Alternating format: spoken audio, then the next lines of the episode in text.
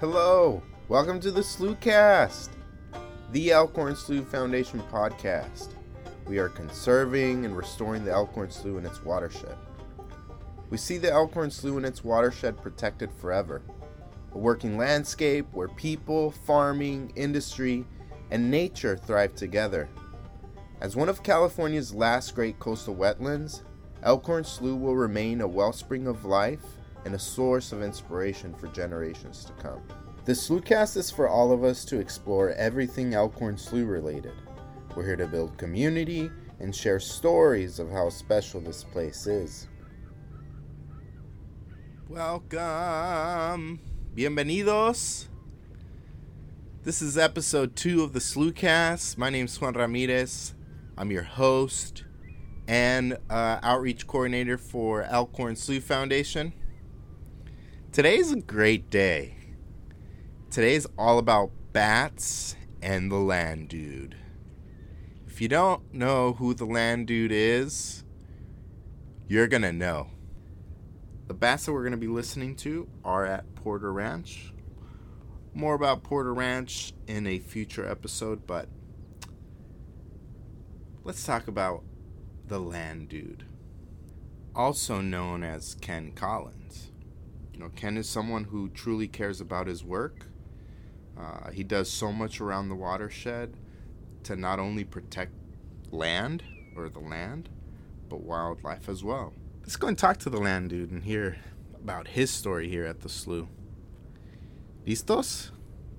Vámonos! This is finally happening. I'm here in the flesh, sitting with Ken, the land dude. So, um, Ken. Yeah. Uh, let's get started. And and if your heart could describe who you are, what what would it say? Oh well, uh, I've been working here for about uh, since 2001, and before that, I was a corps member for the California Conservation Corps, also living in the satellite center on this the Elkhorn Slough Reserve.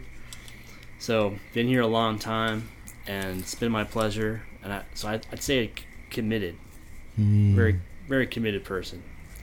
And uh, you know, when, when, my dad passed away in the '90s, uh, really got me thinking about how, you know, what am I going to do with my life? Like, and he died really young, and so if you're going to live a life, you know, what do you want to do as, while you're here?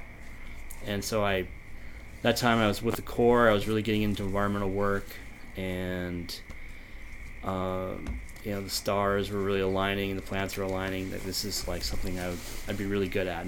Uh, one benefit of staying in an area for so long is you get to see the results of your work. Mm-hmm. So when you're talking about forest restoration, you know it takes decades just to see um, even a little bit of what you're trying to do, and so been able to you know, like you know, put my hand on a trunk of a tree, you know, slap that trunk, and slap like, man, it. this is this is real. Like this is, you know, I did this. Like it was really awesome. Or you know, I was working with the Boy Scouts, and you know, we did this, and um, you know, if it wasn't for me doing it, you know, it may have not have happened. And so, uh, just strikes the core, you know, why why I work with the foundation.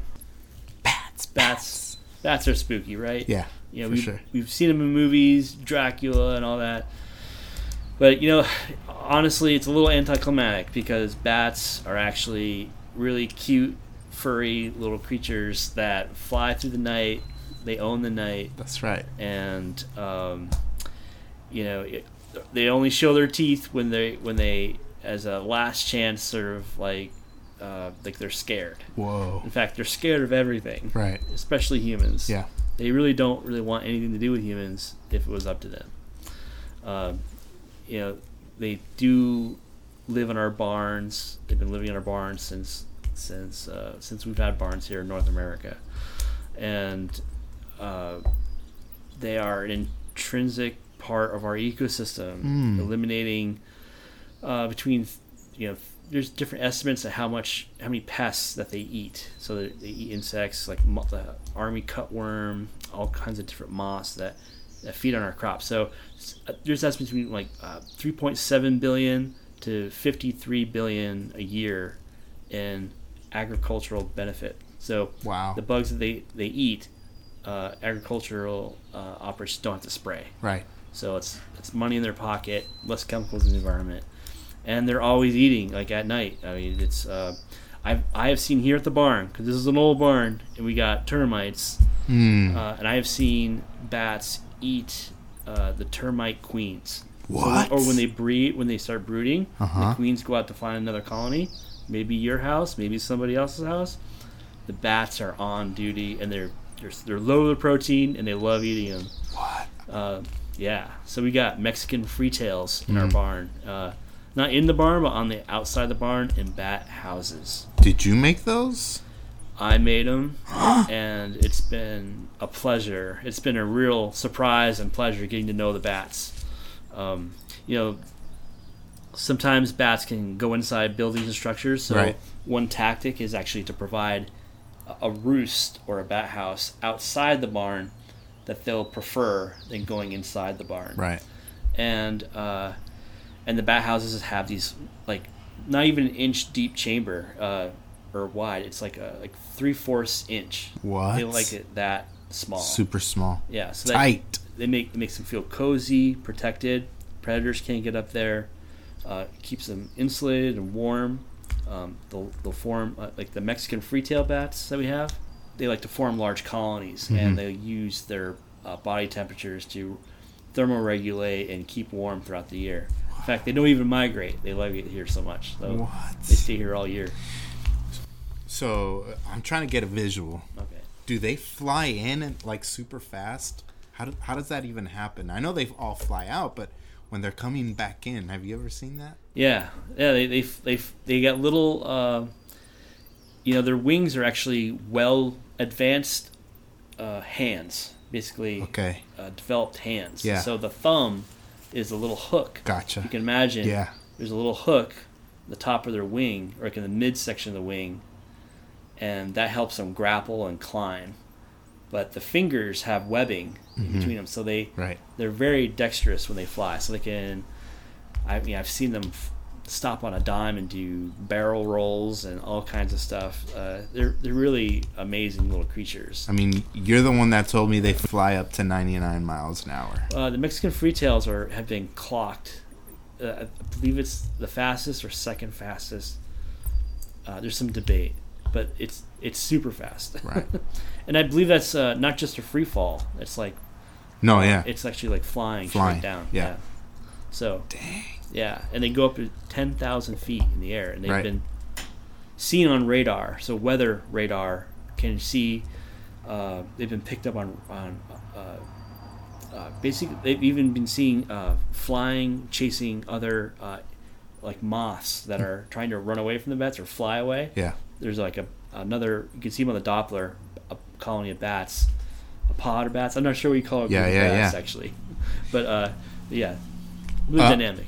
So you made there's like what three three bat houses or boxes outside.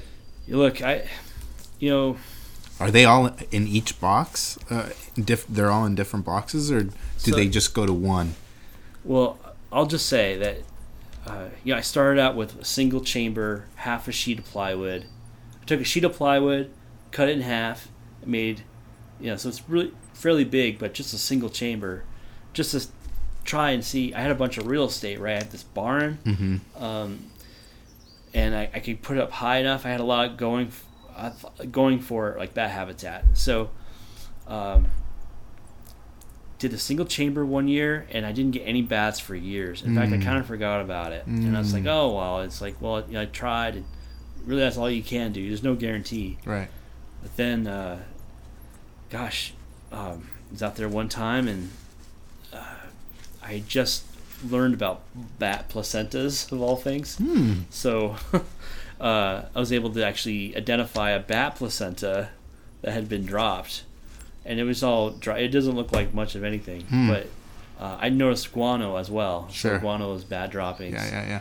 and uh, I just I just like looked up and of course you can't see it's all black in there you, you wouldn't know if Yeah. there's anything in there and yeah I became a bat landlord and it was great and I and I was able to watch them. You know, they they fly out 15 minutes after sunset, Hmm. like clockwork. Whoa. Unless they they think there's a threat out there, they'll they'll postpone or something like that. But but most of the time, if they if if if everything's going well, they don't hear anything and they don't uh, sense any danger. 15 minutes, boom, they just flush out. Wow. And so I went from five to I'm like, well, if they like that, they're gonna like something bigger. So I put went from a single chamber to a four chamber, Whoa. and that, uh, you know, honestly, the more boxes I put up, the more they get filled because they like them that much. So, how many bats do you think you have out here? So the highest number we've had is 700 plus, and I know that because I counted every one of them. Yo, uh, remember when I said Ken is just on a different level? This is the the example that I'm giving you. Frame by frame, yeah? You count frame by yeah, frame so I in the video. I used a GoPro or I used my camera. I set it up in a tripod and I and I kind of hid, I hid behind the wall, and uh, I filmed them leaving one night. And I and so yeah, I hit like forward on the key the keyboard. Yeah. Frame by frame, twenty four frames per second. Yep. Just kept clicking and then and then logging down like uh, each bat. So that was that was great. Seven hundred is a lot. So if, if I had if I could just leave the audience with one piece of information, it is the Bat Builder's Handbook. It is the authority on bat box building. Even if you don't build one, it's it has so much bad information that you'll know like where to place it, what they like, what they don't like, what works, what doesn't work. Mm. It's it's it was written by Merlin Tuttle. He's an internationally recognized bat expert, uh, but it has everything. So if you take that that bat book with the designs, um, and they'll have single chamber, multi chamber designs. If you take that into a hardware store or lumber store, they'll hook you up with the right material if you want to build, build one. And, and that's what I did. Just it was a pretty crude. It's pretty simple, and and they work. And uh, you know, having something that that that works works in our line of work is a, is a big deal because Sure. we got to move the needle right. We got to make things better every year. Right, right, right. So, uh, you know, sometimes um, there's a lot of wishful thinking. You know, when you when you set out to do something, and it doesn't always work out. But these these bat boxes do work if you know if if the criteria is there. I want to thank Ken for spending some time with us, blessing us, and gifting us his time. Um, yeah, Ken, do you have anything to add before we wrap up? Sending us home. You know, appreciate your get to know your local bats. Uh, come to our Facebook page. We're gonna be doing a bunch of different bat content. And uh, you know we at the foundation we own you know 4200 acres and we're doing all we can to support bats and other wildlife but most of the land is privately owned and that's you the listener so Mhm. That's right. if you can just do a few things in your yard if you have a yard even a balcony it could be a revolution like just planting three native plants could be a revolution for california supporting our pollinators you know if you got a big big old barn funky barn a shed or something like that something tall a victorian house you know, yeah. Put it, put a bat box you won't regret it kids love it it's a lot of fun it's entertainment every night That's right. uh, you know, when you're you're chilling, you're winding down the day, and then you see the bats. You know, they're clocking in, and they're he- you know heading out there to forage for food. It's a lot of fun. But private landowners have, you know, most of the land in America, you know, is privately owned. So uh, I think, I think, I think everybody has. Um, there's just so much potential there. Mhm. So you should feel excited about that. That's what's up. Thanks for Ooh. sending us off, Ken. Mm. Say goodbye to everyone. Goodbye, everybody. If you have any questions or if you'd like to share a story about the Elkhorn Slough, email me, juan at elkhornslough.org, and follow us on social media at Elkhorn Slough Foundation.